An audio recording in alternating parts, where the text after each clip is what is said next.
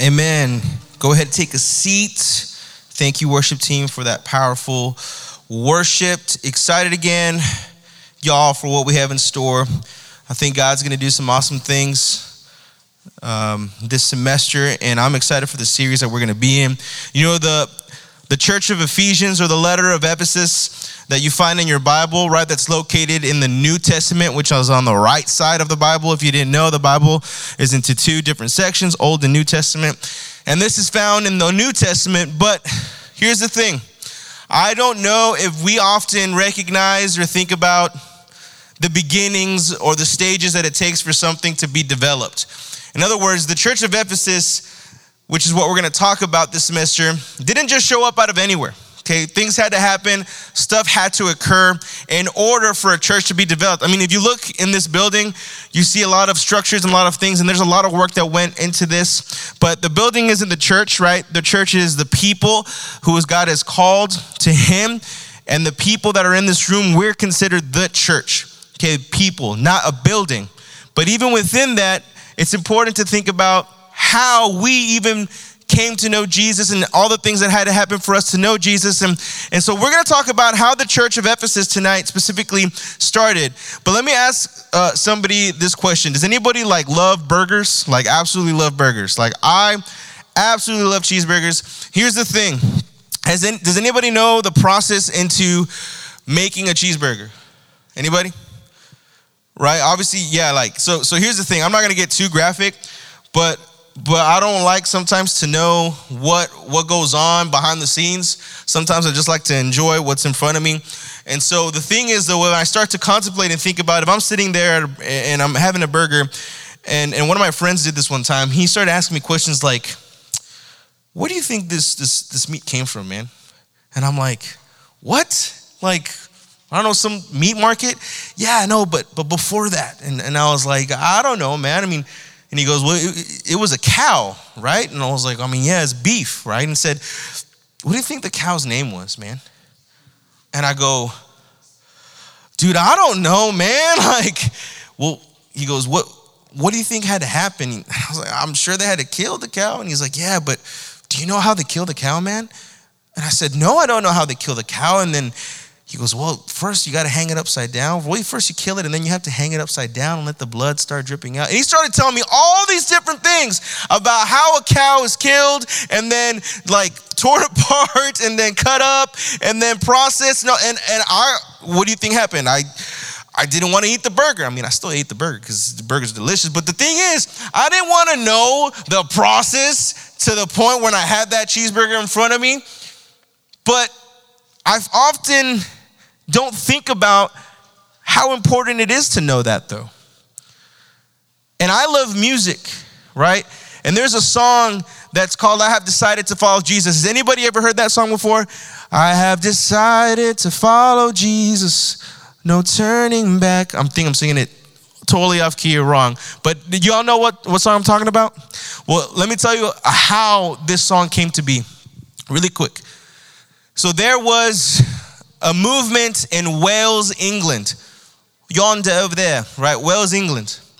And the Holy Spirit moved. People came to know Jesus, and families started to become missionaries. And they started going to different places. And one place that they mostly went to was northern India, okay, North India. But in this place, there were many villages, and a lot of these villages had people called headhunters. And these headhunters had one job to go collect heads. So they kill people and they walk around and, and, with their prized possession heads. You like if you look up, don't look up photos, but if you do, like you'll see them walking around. There's heads like around their waist, just just proud. And so families started to go there and they started sharing the gospel, and the gospel started to spread. And, and people were starting to know Jesus. But then there was one tribe where the chief got wind of this and he didn't like what was happening. So he captures a family, a family of, of two uh, children, which were two sons, a mother, and a father.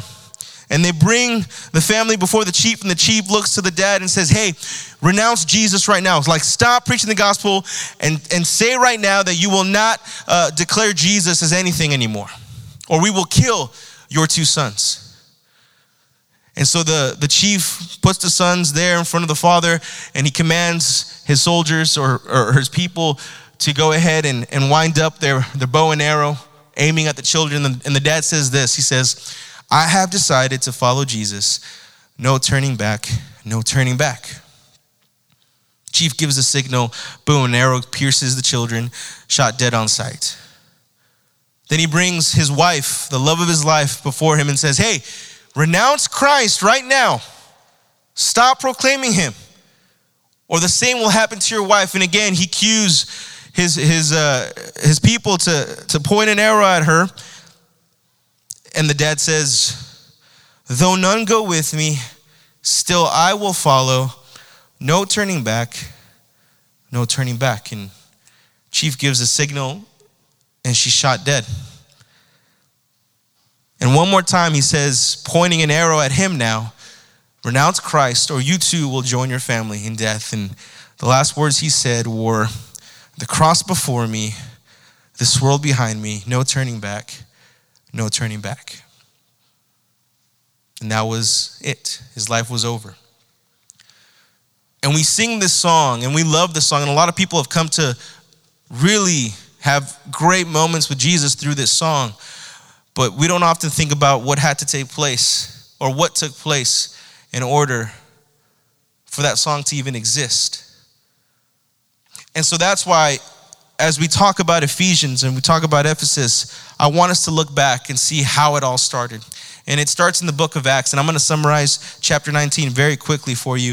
If you have time, go and read chapter 19. We see Paul, who was, you know, one of Jesus' followers, uh, well, he had become his follower right after persecuting a lot of Christians and being bad. Jesus saved him and said, No, no more. And Paul was like, Okay, I surrender to you, Lord. So he becomes uh, one of his disciples and he's going into different areas. And he ends up in Ephesus and he starts talking to people and proclaiming Jesus, and people are getting saved. And then there's a huge uh, argument happening in Ephesus because there was a goddess named Artemis there that they loved and worshiped, but people started to renounce Artemis and started following Jesus. And there were some people that were very upset because they started throwing away all their idols and their black magic books and all that. And that costs a lot of money. And that's one of the main ways that this these people would get money. And so Jesus is not only saving people, but he's also causing uh, people to lose money, right? Which, which is not always exciting for these guys because they rely on people to follow Artemis and, and to buy idols and, and black books and all that, black magic books and all that, right? And, and so things are going, and, and Paul is about to go and speak to them again because there's a huge riot happening. And his friends say, No, don't go. So Paul doesn't go, and he goes away. But then he says, Don't worry, I'm going to come back. I promise I'm going to come back. And then in chapter 20, we see him come back, but to do one thing and one thing only, and that's to say goodbye to say goodbye to the church that was planted there in Ephesus. And what had happened was that he knew that he had a mission that he still needed to fulfill. And he wanted to remind his brothers and sisters at this church what had to happen in order for the church to be established. In Acts 20, verse 28, it says this It says, Be on guard for yourselves and for all the flock of which the Holy Spirit has appointed you as overseers to shepherd the church of God. And it says this, which he purchased with his own blood. Which he purchased with his own blood. You see, you, Calvary student, were purchased. You cost something. You were very expensive, by the way, because it cost someone their life.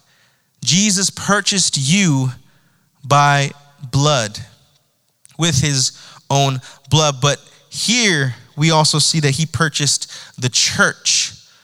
So, something very important to understand is that if the church being established was purchased by blood, then that means that the church is extremely important and it plays a huge role in our lives and in the world your allegiance, your loyalty, who you belong to is Jesus and his church because he died for the church.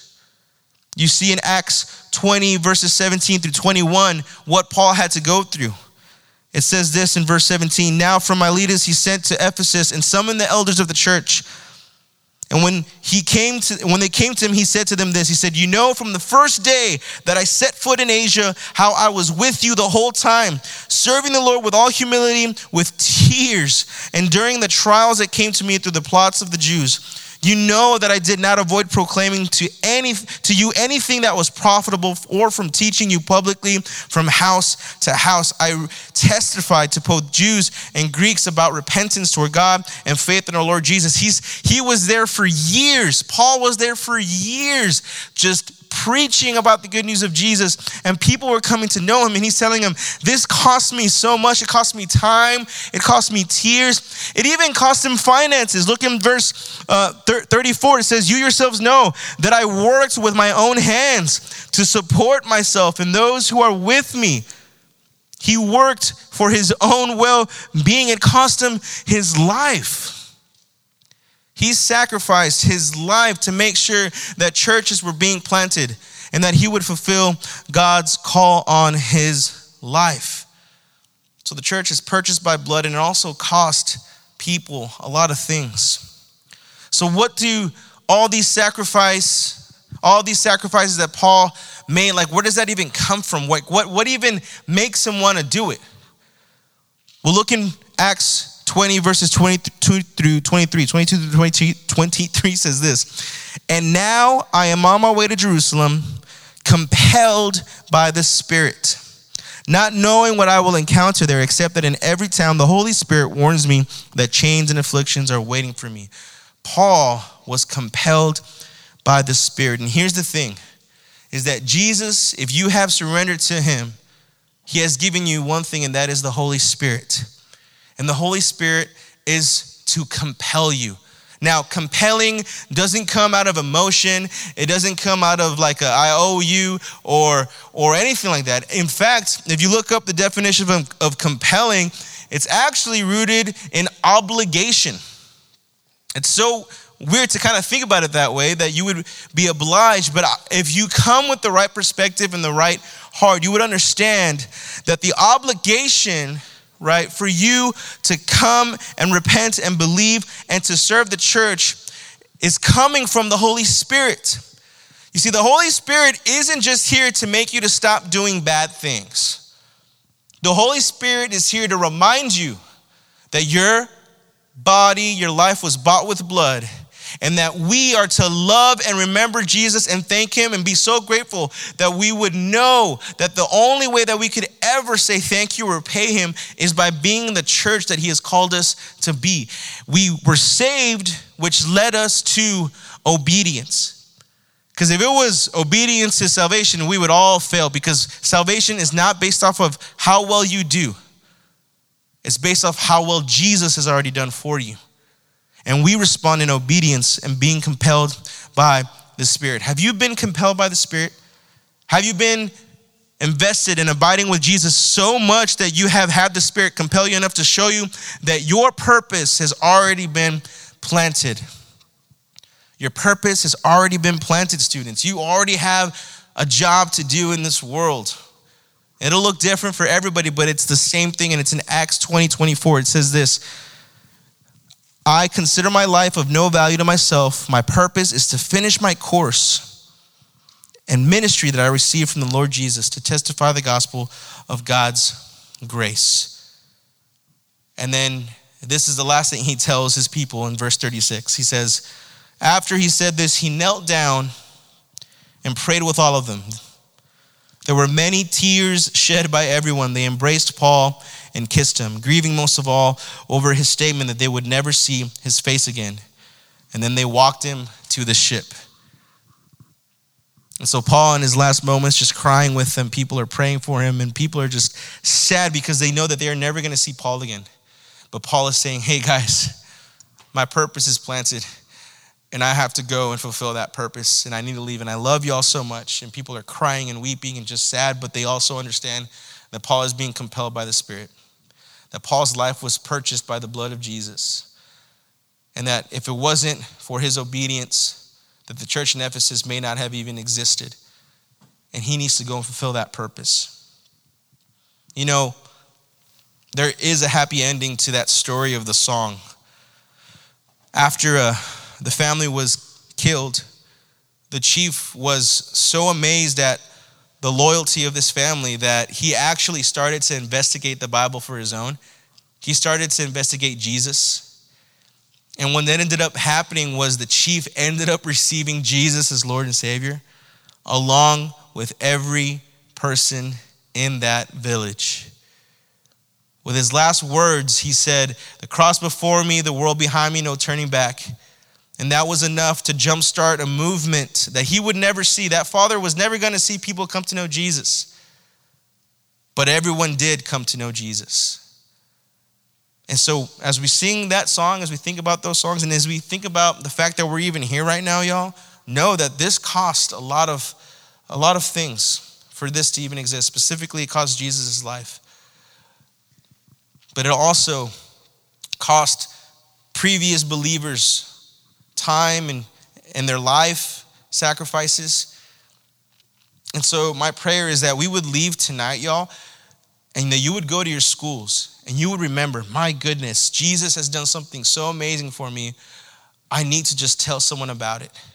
I need to tell them to, to come on Wednesday and say, hey, you just need to come with me on Wednesday and, and we just got to read the word together because I'm telling you, the Holy Spirit is compelling me to tell you this and telling you uh, that Jesus has a purpose for your life. And let me tell you, a lot of y'all are thinking about your purpose. A lot of y'all right now may be thinking, what the heck am I going to do with my life? Some of y'all are in that boat. Some of y'all have no idea. And I'm here to tell you that Jesus has already planted your purpose and that if you lean into him, if you abide in him and seek him, I promise you, whether it's you being a teacher, an officer, or whatever it may be, that that purpose is still the same, and that's to be a disciple of Jesus that would go and make disciples of all nations. Let me pray for us. Lord, I thank you for tonight. I pray that you moved tonight, that we were convicted by your word, and that we would remember that for those of us who have proclaimed you as Lord, there's no turning back. We have decided to follow Jesus. And the beautiful thing is, Father, is that there is hope in you and that anything outside of you doesn't even exist for hope. Hope is only found in you. And so we pray for our students. We pray for, that they would see you, that we would uh, reflect you to them. We pray for our high schools and our middle schools, that our students in this room right now would, would, would start a movement in their schools and, and people would come to know you and love you. And I pray for any situation that is in anyone's heart this evening, whether it's going through a relationship problem with, with family or with um, a significant other. Maybe there's doubt. Maybe there's anxiety creeping into the minds. Maybe there's pain from previous experiences. Maybe there's doubts of, of you even being there, Lord. May you, right now in this moment, remind them that you are present, that you care for them, that you love them, and that we would continue to seek you in all that we do. To your name we pray. And we all said, Amen.